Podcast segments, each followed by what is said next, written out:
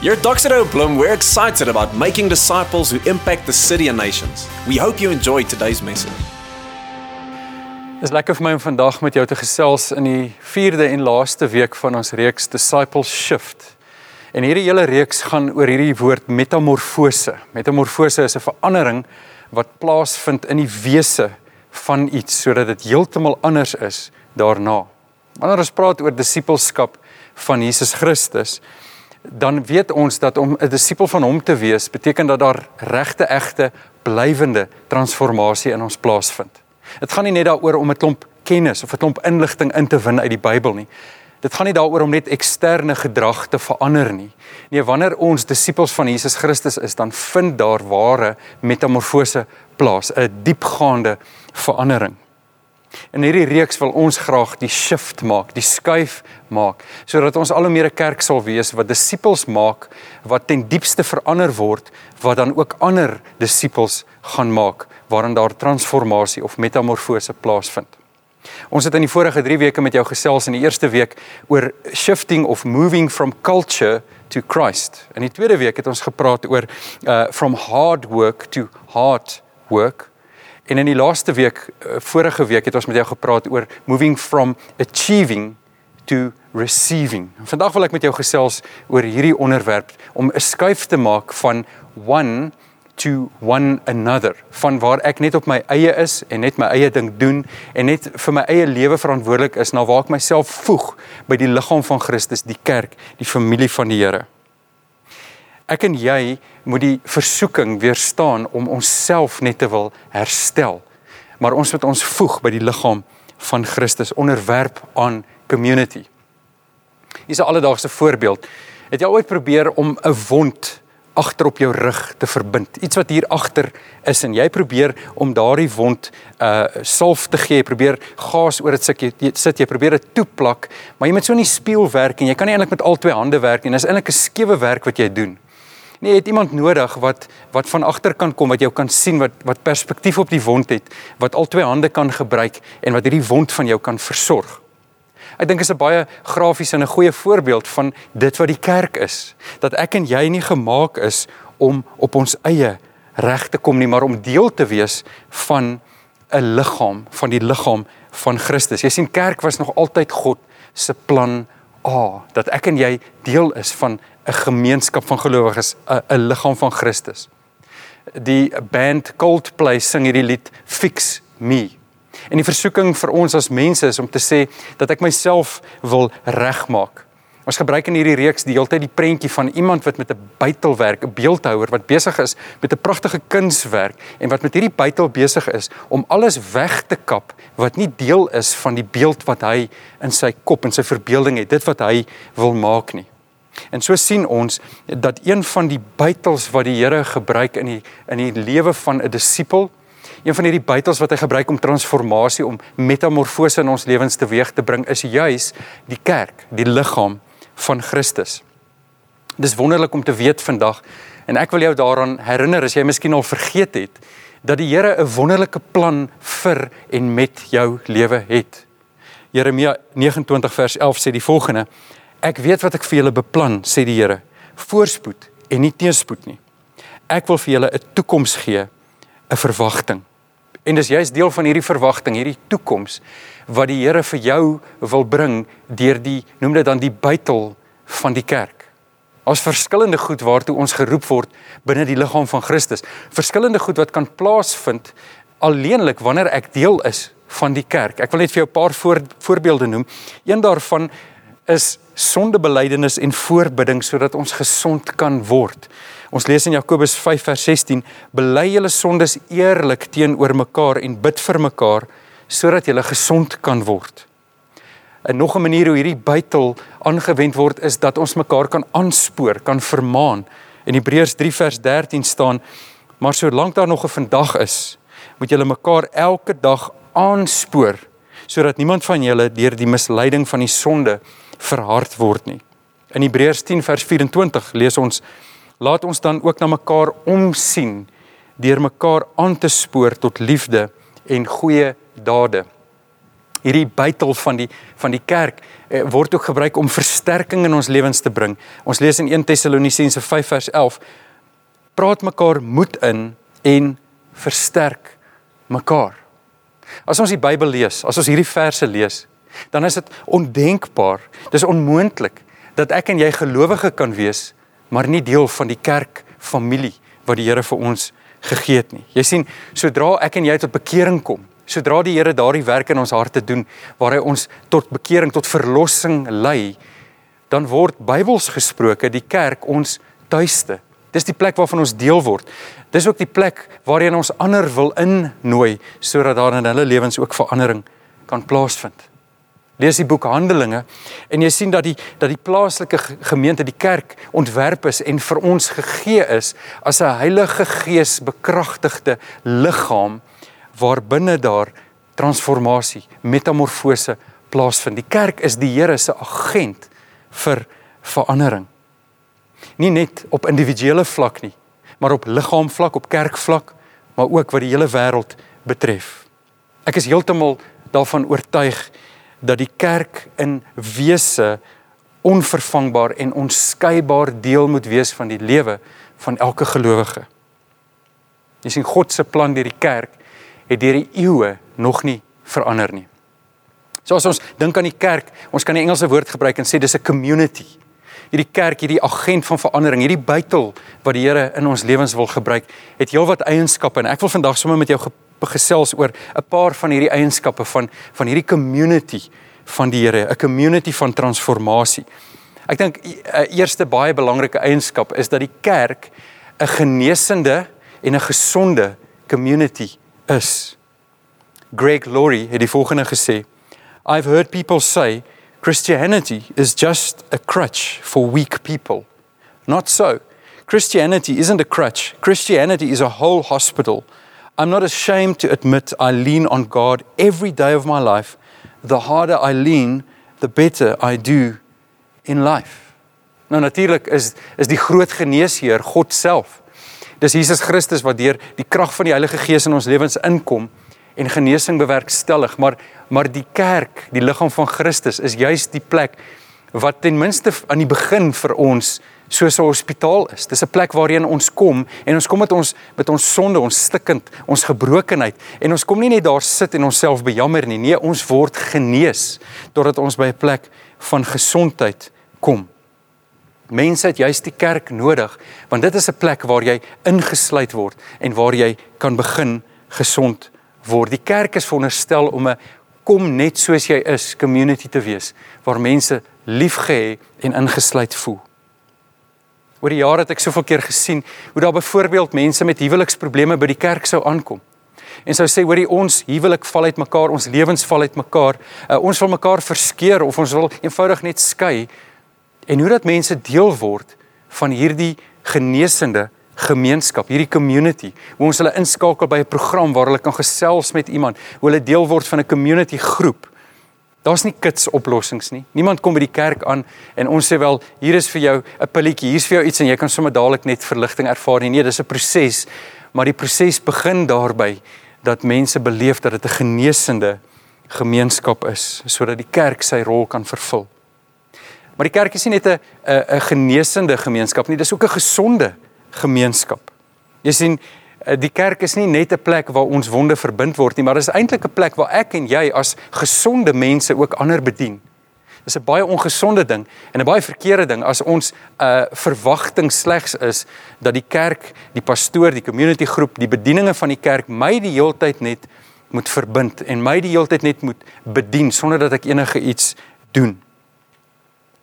Jy sien ek en jy moet die ontdekking maak dat wanneer ek ander dien en bedien en wanneer ek 'n bydrae maak, daar veel meer transformasie, verandering, metamorfose in my lewe plaasvind as wanneer ek net kom as 'n verbruiker en sê jy moet my net bedien, jy moet net my probleme vir my oplos. sien ek en jy is geroep om te groei en te gaan. So ons groei saam binne die kerk. Ons ons vind selfs genesing in die kerk.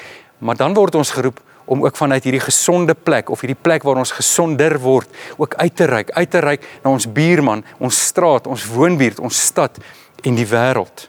En daarom wil ek jou aanmoedig om elke geleentheid aan te gryp, nie net om genesing te kan ervaar nie, maar ook om genesing uit te deel aan 'n gebroke, stikkende en siek wêreld. Miskien sou ons kon sê nog 'n eienskap van die van hierdie community van transformasie, die kerk, is dat dit 'n community van liefde is. Ons lees in Johannes 13 dat Jesus die volgende sê van vers 34 af. Hy sê ek gee julle 'n nuwe gebod. Julle moet mekaar lief hê. Soos ek julle liefhet, moet julle mekaar ook lief hê. As julle mekaar liefhet, sal almal weet dat julle disippels van my is. Hoeveel keer het ons nie al gesien in die kerk op Sondag wanneer mense deur die deure stap of miskien by 'n community groep in die week waar mense saam in huise kom hoe dat mense daar aankom en eenvoudig net onvoorwaardelike liefde ervaar, hoe dat daar 'n uh, eh, aanvaarding oor hulle uitgestort word, hoe dat mense wat swaar kry liefgehê word.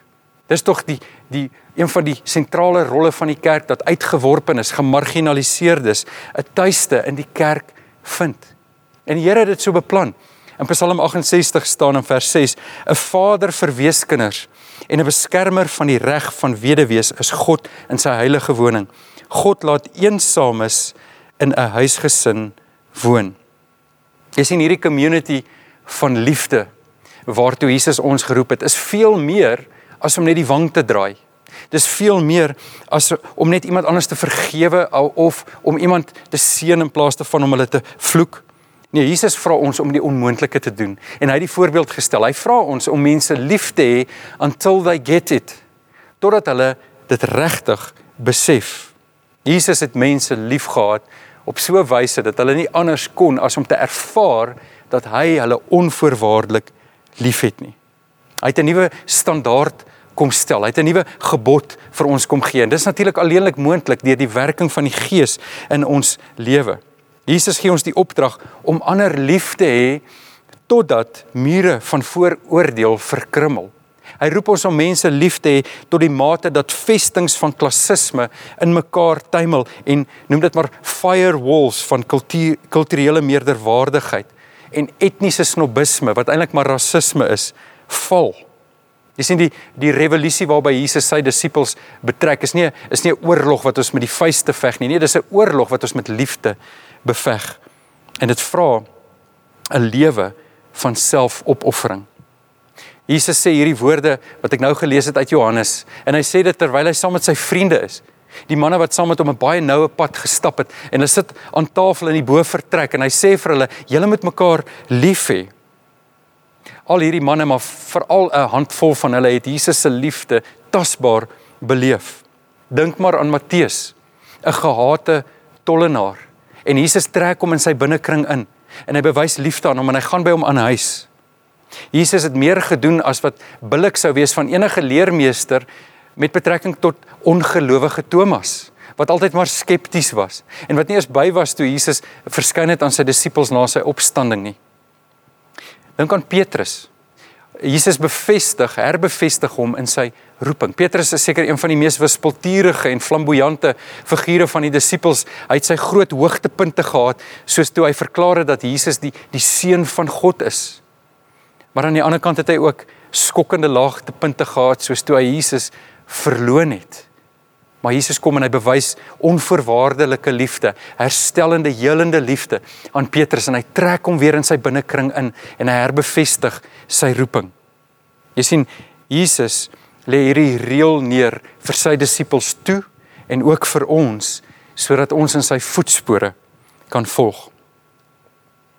Ek dink ons kan ook sê dat die kerk, die liggaam van Christus, hierdie hierdie transformerende community, dat dit ook 'n community van genade is. Die lens waardeur ek en jy na elke persoon moet kyk, is die lens van die evangelie, van die Bybel. Ons lees in uh, Romeine 5 van vers 6 af toe ons nog magteloos was, het Christus immers reeds op die bestemde tyd vir goddeloses gesterwe. 'n Mens gee tog nie sommer jou lewe prys nie, selfs nie eers vir 'n regverdige nie. Ja tog, vir 'n goeie mens sal iemand miskien nog die moed hê om te sterwe. Maar God bewys sy liefde vir ons juis hierin dat Christus vir ons gesterf het toe ons nog sondaars was. Ellen Platt sê hierdie mooi ding. Hy sê wanneer ons kyk na ander mense, dan moet ons 'n 10 bo hulle kop plaas. Ons moet sê hulle is hulle is so waardevol vir ons. Ons wil soveel genade aan hulle bewys dat ek hom 10 uit 10 wil gee in hoe ek aan hom dink. Genade of grace is eenvoudig net om mense te behandel soos wat hulle glad nie verdien nie. Dit beteken om verby die foute te kyk sodat ons ander kan aanspoor en ondersteun. En dis maar alleenlik moeilik wanneer ek en jy onsself by die kragbron God self inskakel sodat hy hierdie mildelike genade oor ons lewens kan uitstort en ons dit aan ander kan bewys. Net in geval jy dit nie geweet het nie, die Here behandel jou ook baie beter as wat jy enigsins self sou verdien. Jy sien dat die pragtige ding gebeur in die kerk wanneer ek en jy daarna streef om 'n om 'n omgewing van genade te kweek. Iets gebeur in mense se lewens en hulle harte. Uh hulle ondervind 'n vrymoedigheid. Hulle ondervind dat hulle onvoorwaardelik liefgehê is deur die gemeente. Om genade te te bewys beteken nie dat ek en jy foute miskyk nie. Dit beteken nie dat ons sê ag, jy kan maar Sondag dis doodreg nie. Nee, genade beteken juis dat ek en jy met met liefde nader aan ander kom. Dat ons bereid is om die moeilike goed aan te spreek. Dat ons bereid is om tog maar die wonde oop te maak en te kyk wat daar aangaan. Maar ons kom met ontferming, met deernis, met genade na mense toe. Die kerk is tog sekerlik laastens 'n nederige community. Dis 'n plek waar daar nederigheid beleef word en uitgeleef word. Iemand het gesê humility isn't thinking less about yourself. It is thinking about yourself less. Nederigheid was tog sekerlik een van Jesus se mees uitstaande kenmerke en daarsonder sou hy tog definitief nie sy lewe neergelê het vir die mensdom nie. Sou hy sekerlik nie vir die Vader gesê het Here, ek wil nie na hierdie kruisdood toe gaan nie, maar laat U wil geskied, nie myne nie. Kan dit wees dat die rede vir so baie van my en jou probleme, ons bekommernisse en ons frustrasies juis die feit is dat ons so dikwels nie nederig is nie. Dat ons so dikwels nie transformasie, nie metamorfose beleef nie omdat ons nie nederig is nie. Hoor gou of jy met my saamstem oor die volgende. Sonder nederigheid is daar geen onderdanigheid nie. Sonder onderdanigheid kan vertroue in verhoudings nie bestaan nie. Sonder vertroue in verhoudings stel ons ons nie oop vir ander nie. Sonder oopheid teenoor ander kan ons nie beïnvloed word nie. En sonder invloed sal ons nie verander nie. Ek wil jou hier aan die einde vra.